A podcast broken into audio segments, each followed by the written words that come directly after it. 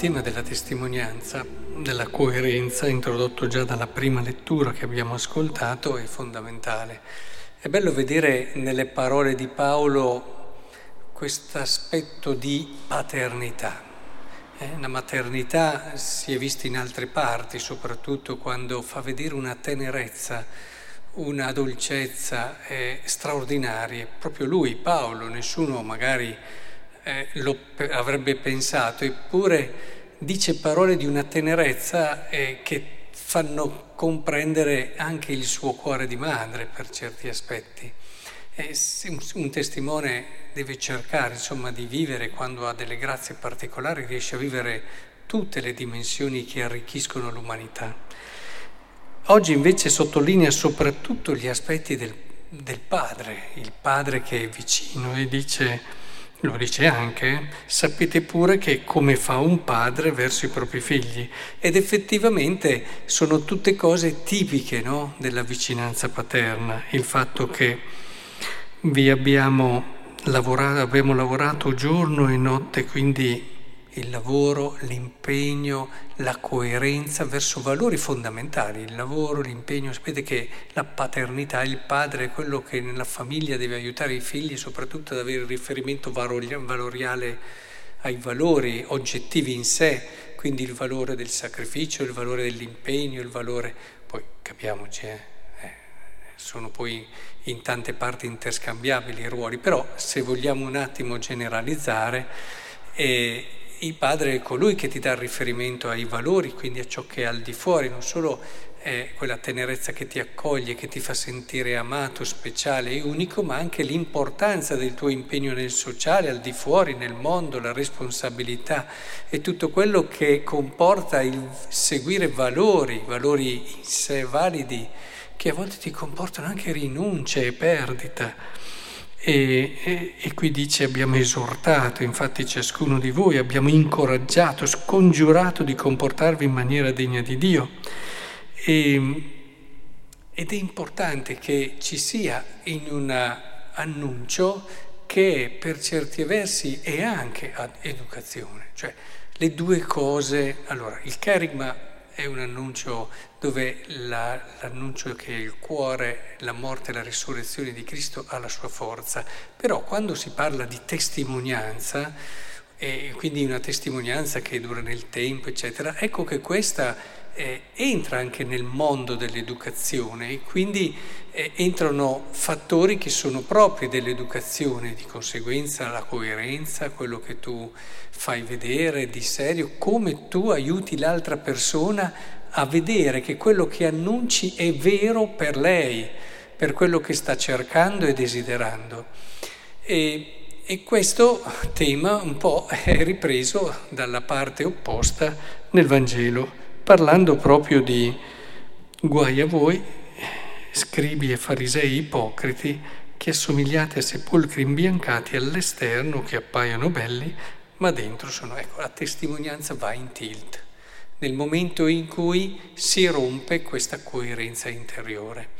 Intendiamoci bene, vorrei precisare, non si dice che non è coerente una persona che può anche essere fragile a volte, può essere anche debole e può anche fare fatica, ma è molto diverso il modo in cui vive la sua fragilità e la sua fatica e la sua lotta, che a parte che tutti, se siamo onesti con noi stessi e guardiamo con profondità il nostro cuore, abbiamo da lottare, cioè la vita è anche questa lotta.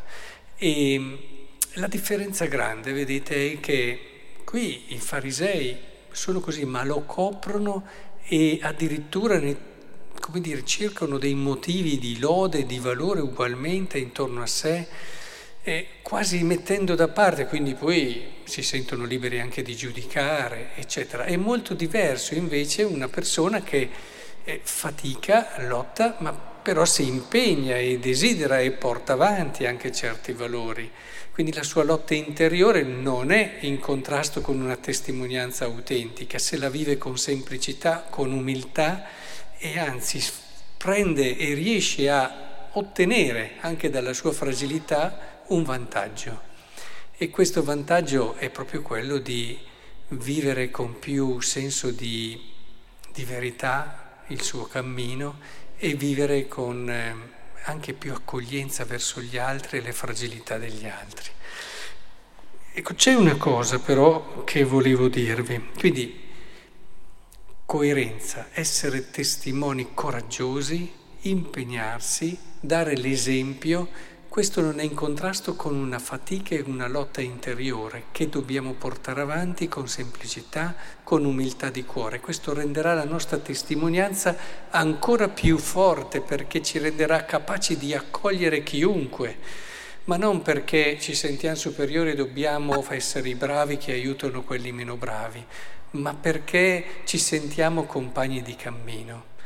E questo è molto importante viverlo perché fa la differenza. Ecco, vi dicevo che però prima di concludere vorrei farvi notare questa cosa che poi ha un riferimento molto pratico e concreto nella vita.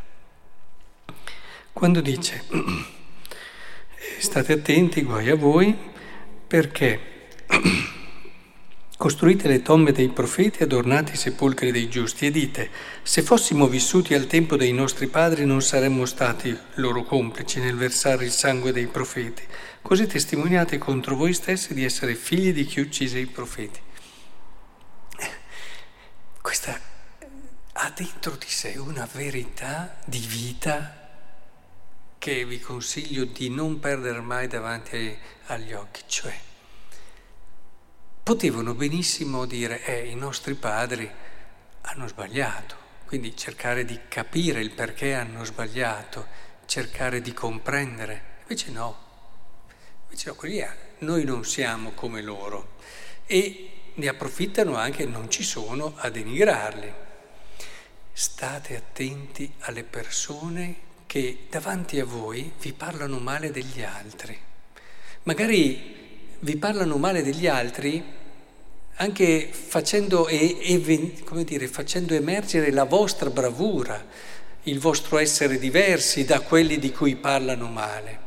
Come è successo qui, si ritorce sempre contro la persona che parla così.